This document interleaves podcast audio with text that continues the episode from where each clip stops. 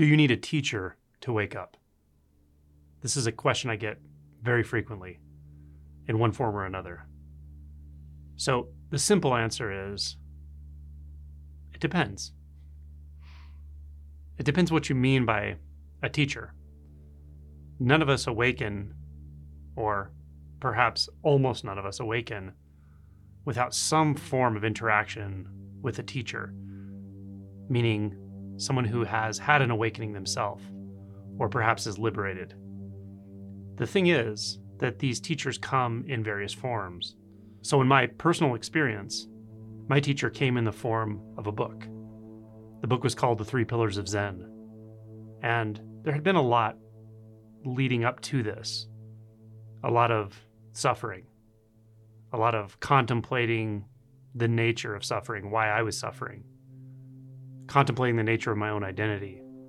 But none of this was in a context that I would call spiritual at the time. And I really didn't have contact with a spiritual teacher. I had never had a strong sense of what awakening was all about. But I just knew something felt wrong, something felt off. And this culminated in me reading a book, picking up a book called The Three Pillars of Zen at the right time. As I searched through those chapters, I found two particular chapters that were very helpful.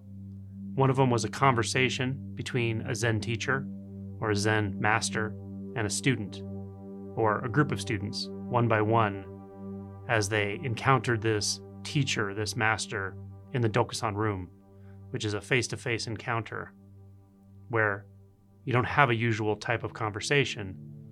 You talk directly about your immediate experience of reality, of insight, of identity. And these conversations were direct investigations of these wonderful and generous practitioners' uh, experience as they went through all of the trials and tribulations associated with sitting for hours and days on end in a rigid Zen retreat for the sole purpose of investigating their true nature. And the words were recorded by a scribe. And my access to this still brings a feeling of gratitude. These were words on a page of a recorded conversation from 40 years before, or perhaps 30, 30 years before. Probably some of those people in the conversations weren't even still alive. Certainly, the Zen master, Yasutani Roshi, wasn't still alive. And yet, those words, those exchanges stood off the page. They were powerful. They were happening right now they were electric. They transmitted something completely beyond life as I knew it, my own life as I knew it, the storyline and narrative of my life as I knew it. And I could tell. I could tell something was being transmitted, something was happening.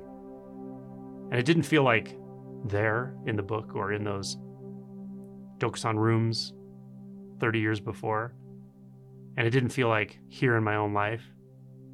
It felt like it was occurring in some place that was bigger than all of that, that encompassed all of it. A place of interconnectedness that I had never known before. A place of wonder and mystery I had never experienced before that I could remember. So, this was a very powerful transmission, and the teacher was Yasutani Roshi, or Yasutani the Zen master. But I didn't meet him in person. He wasn't even alive when I read these pages, these chapters. So, to that degree, it was a Zen master, a teacher who woke me up or showed me how to wake myself up. So, in that moment, I had a teacher. This is my story. This happens differently for everyone, but this can happen while reading The Power of Now by Eckhart Tolle. That first taste. Something more real than real, beyond the ordinary, and you know it. Could be when you read my book, could be when you read a different book, could be when you watch a non duality video on YouTube or another platform or listen to a podcast. Could be a chance encounter with someone who's not a teacher per se, but is deeply realized.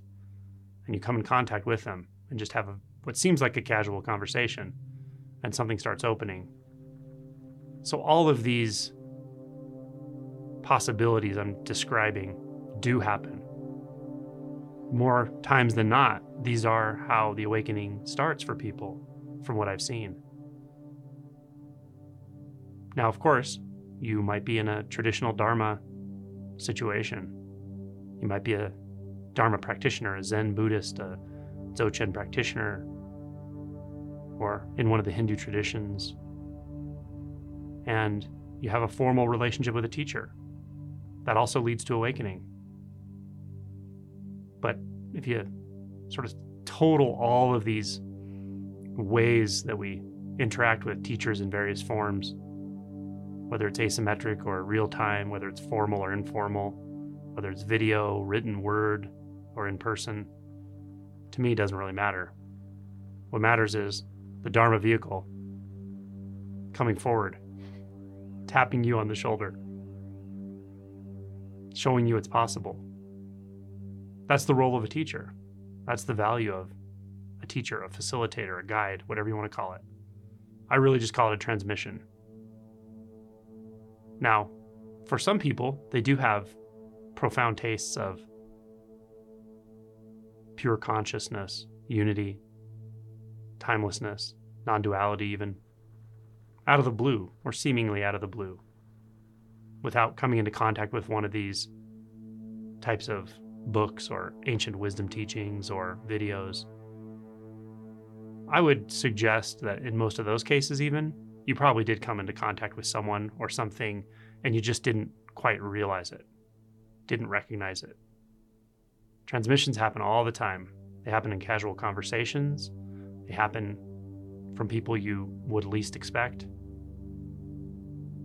And they also happen as a result of tragedies or unexpected experiences when your life plan is shaken up or erased suddenly. Your expectations are dashed. All that sounds terrible to the ego, but it sounds like music to my ears when we're talking about awakening. So, events can also be teachers, situations, for sure. So, no one really is an island when it comes to this. Even these awakenings out of the blue, there's something behind it. And it may just be karmic. It may be something that's not obvious to the conceptual mind but energetically there's there's a uh, a lead up to it. So, in this sense, everyone has a teacher of some sort, and that is part of what opens us, starts the dismantling of the ego, and ultimately the self structure, dismantling of ignorance, confusion, disassociation. Now, this question is often asked in a bit of a different context, and that is Is it helpful to work with a one on one teacher, like face to face, over Zoom, in person, or perhaps through asymmetric communication like email or texting, voice messaging? These are the kind of things I often do. Is that valuable? Should I do that? And I think it is valuable. I think it does accelerate the process. Eckhart Tolle described this in his book, The Power of Now. If you put a flaming log next to a log that's not flaming or is smoldering, very quickly that second log will be on fire.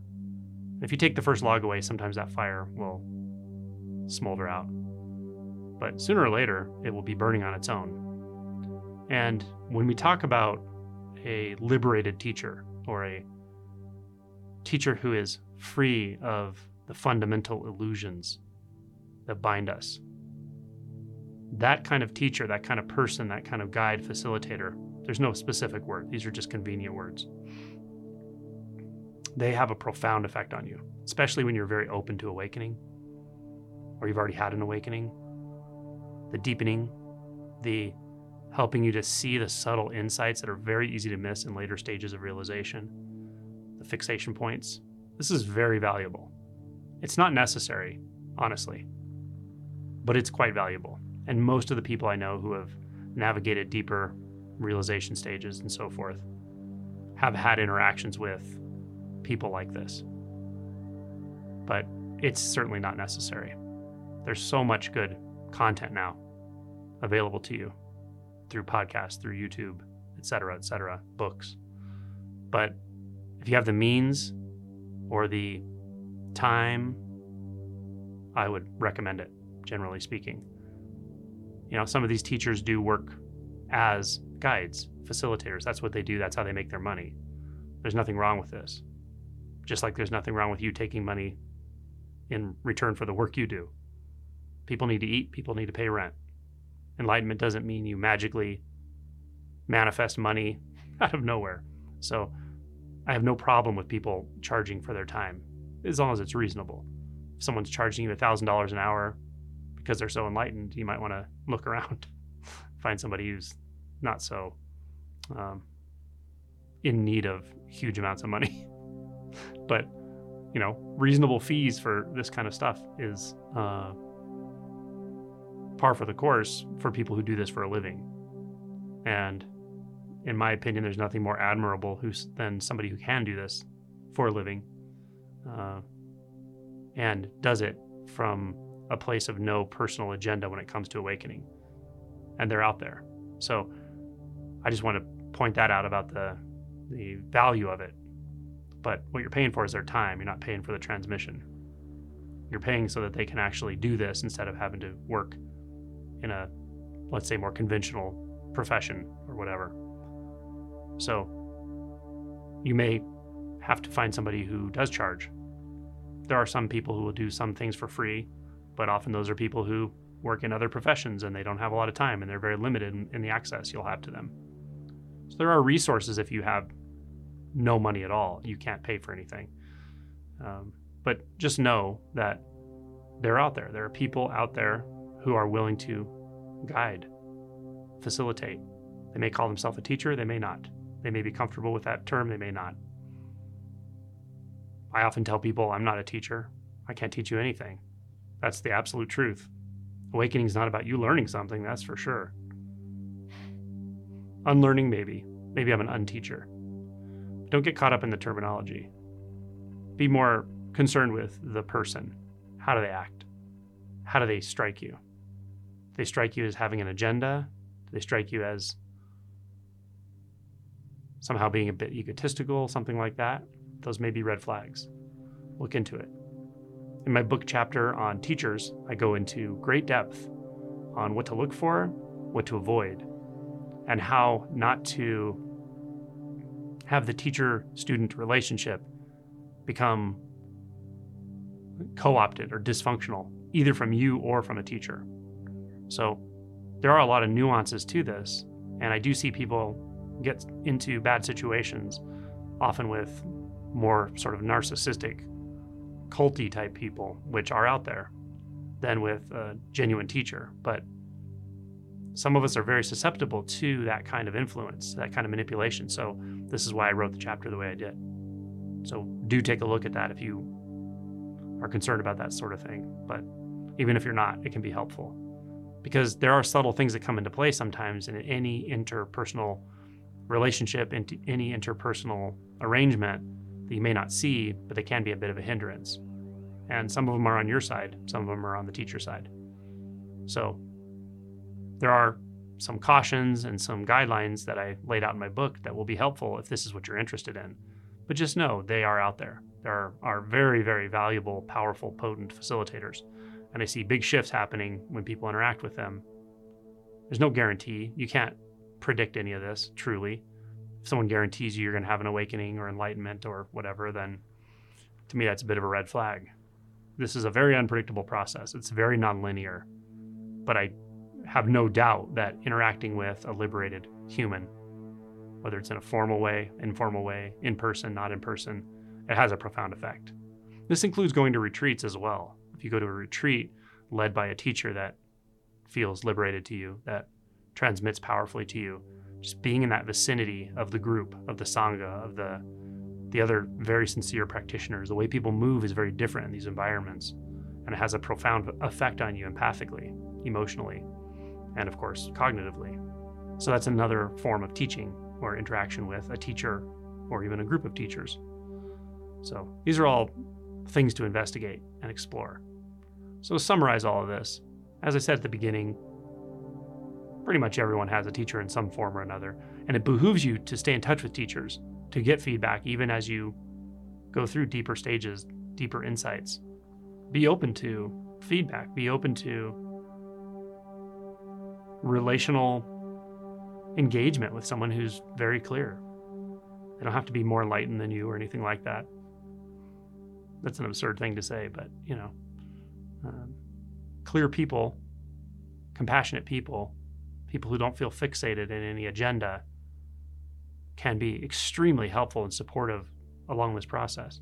So I do think that looking for some fixation in yourself that says, I don't need a teacher, I never had a teacher, I never need one, I never will be in need of a teacher, I'm the teacher, that's a big internal red flag. Watch for that. I see some people who do get fixated that way.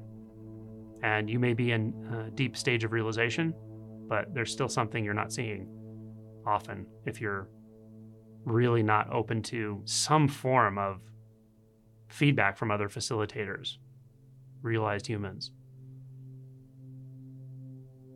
So that's the deal, you know? We're all we're all learners in one sense or another. We're all students in one sense or another. My Zen teacher used to say, I learn from everything inside and outside of me.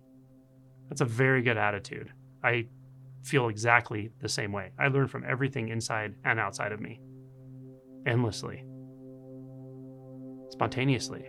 It's so beautiful. And the most important lessons can't be stated in words at all. Can't be even shared, really. Who are you going to share that with? Someone else? Do you see the dilemma? When we talk about non duality, there is no one else. That doesn't mean that you're the only thing existing. It's not solipsism. It simply means that the whole paradigm of self and other loses all meaning, doesn't make sense anymore.